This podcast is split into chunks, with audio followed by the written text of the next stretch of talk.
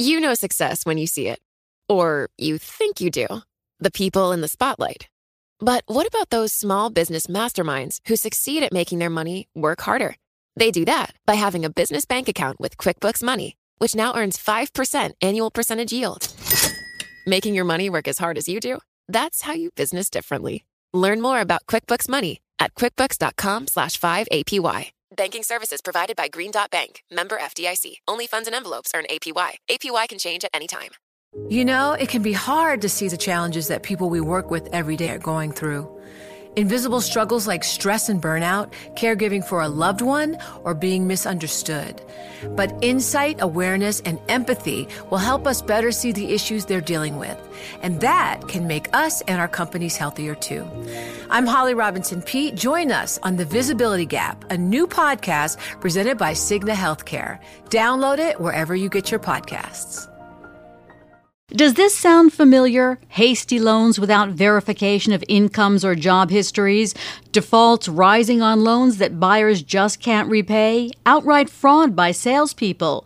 No, it's not the U.S. housing market 10 years ago. It's the auto industry today, where many car dealers are gaming the loan application process so low income borrowers can drive off in new cars they can't afford, and those auto loans are bundled into securities for investors. It's classic subprime, less than a decade after the mortgage crisis caused the Great Recession, as explained in movies like The Big Short. So the banks started filling these bonds with riskier and riskier mortgages. Thank you, Banjo. That way, they can keep that profit machine churning, right?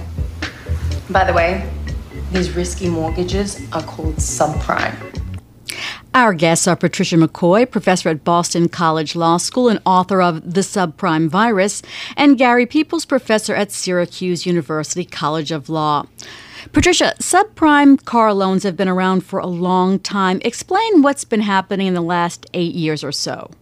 Well, they certainly have been around, and in the last last eight years, uh, auto lending um, became the new growth area for subprime loans. Uh, uh, mortgage lenders are basically not willing to make subprime loans anymore, but um, car dealers were very eager to expand their markets by selling cars to weaker and weaker borrowers, and lenders stepped in willing to make loans to people who might have difficulty paying back uh, the purchase price of the car.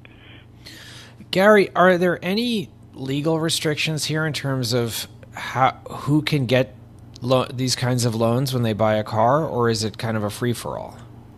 It's it's pretty much a free for all. One of the interesting things about Dodd Frank is the one area that was left out of regulation were auto dealers, and auto dealers finance the vast majority of auto loans, and then of course sell them uh, uh, to to finance companies, and they are specifically excluded from regulation under Dodd Frank. So, uh, your regulation you would be looking at would then be up to the state.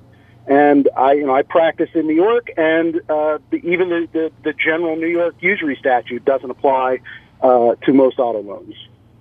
Patricia, the name of your book is The Subprime Virus. So, with the auto loans, where do we see the virus or, or the cracks in the system?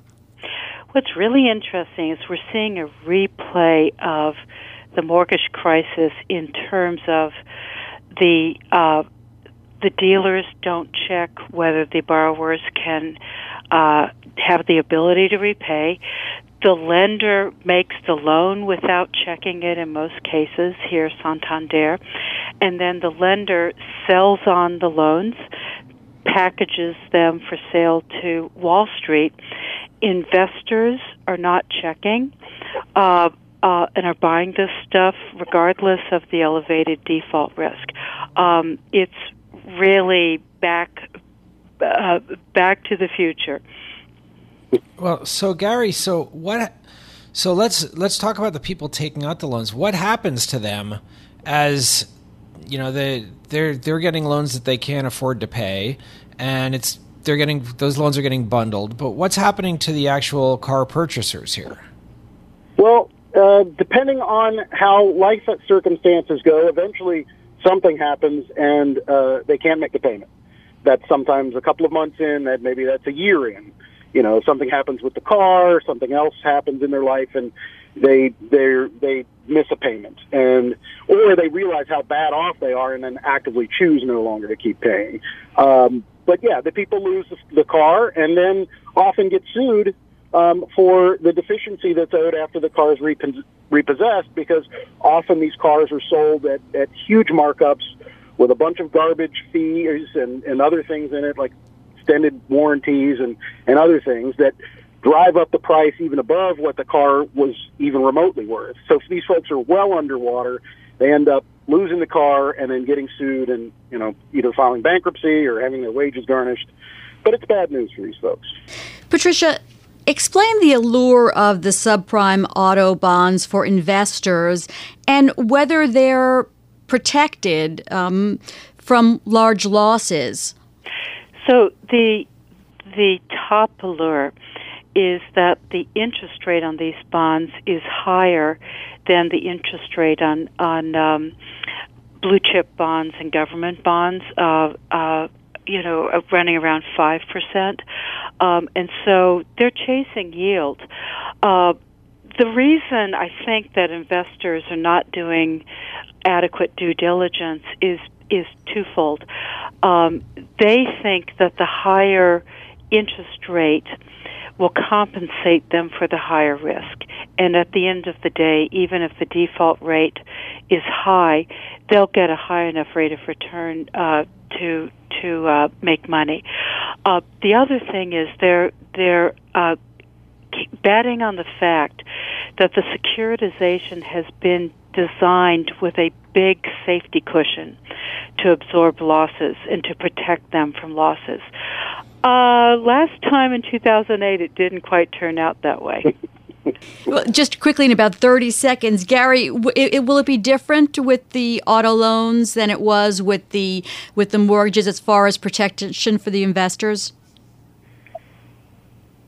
I think, well, you know, I think people are going to lose money eventually, like they did in, in the housing market. You can't, you can't loan people money that you know they can't pay back uh, on an asset that's a depreciating value and make money, uh, even when you're selling people cars at 25% interest. I, You know, they, they said this 10 years ago in housing, oh, well, we're protected. Well, of course they weren't. We've been discussing how less than a decade after the Great Depression, the financial industry has embraced another type of subprime debt, auto loans.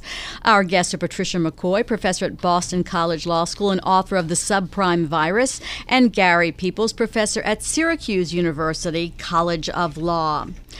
Gary, let's talk about the U.S. auto loan sector. It's small compared to the $8.4 trillion mortgage market. It's about $1.1 trillion in loans compared to the mortgage market.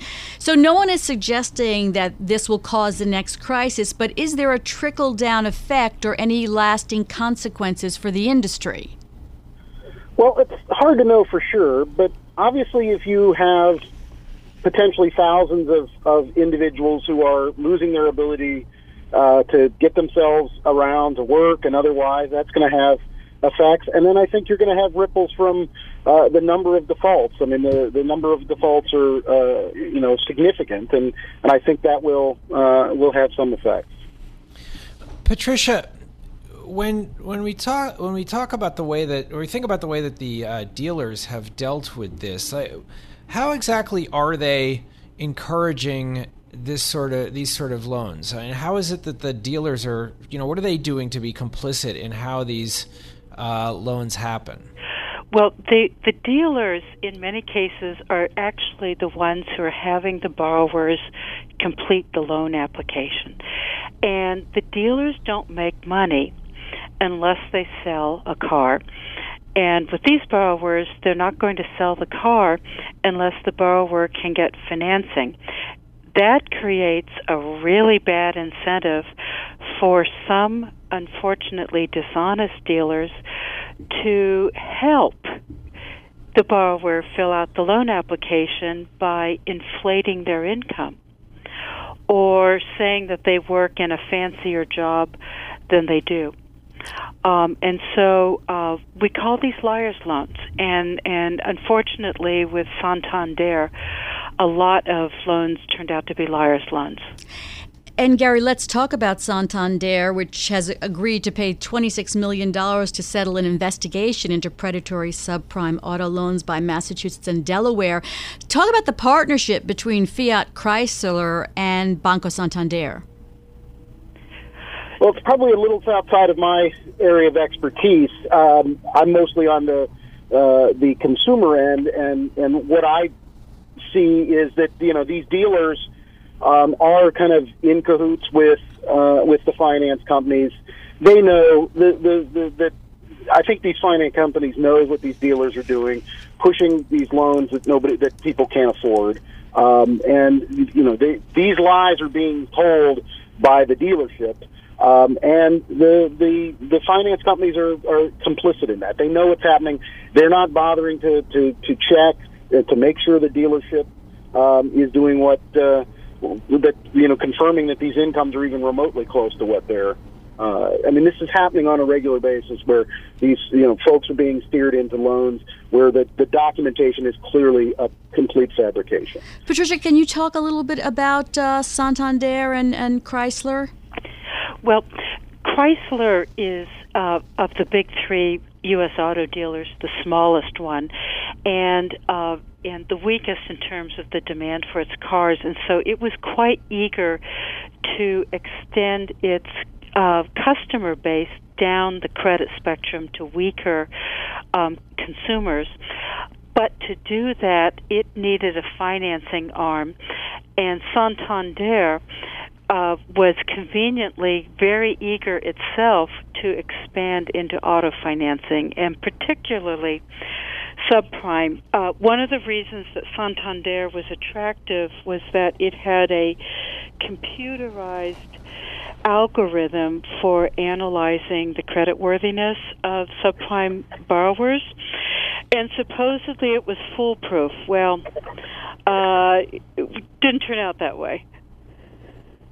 Well, Gary, so what what you had these legal actions taken against Santander. What what did uh, the attorneys general find here? Gary, we have about well, thirty seconds. I'm probably not the the best prepared to answer that question. I. Uh, it is it, it, it's not a, an entity that I've been uh, involved with, so I, I, don't know the answer to that one. I'm All sorry. right. Um, we do know that uh, Santander agreed to pay $26 million to settle an investigation by Massachusetts and Delaware, and it's been subpoenaed or questioned by a group of about 30 states regarding its auto loan underwriting and securitization activities. Thank you both for being on Bloomberg Law. It's been uh, very interesting. Patricia McCoy, professor at Boston College Law School and author of The Subprime Virus, and Gary Gary Pieples, professor at Syracuse University College of Law. Thank you both. To address our new climate reality, the world needs radical solutions. Collaborate for a greener future at the Bloomberg Green Festival, a groundbreaking celebration of the thinkers, doers, and innovators leading the way. From design and culture to technology, science, and entertainment, hear from inspirational speakers and immerse yourself in climate solutions July 10th through 13th in Seattle. Title sponsor Amazon. Get 20% off using promo code radio20 at bloomberglive.com slash green festival.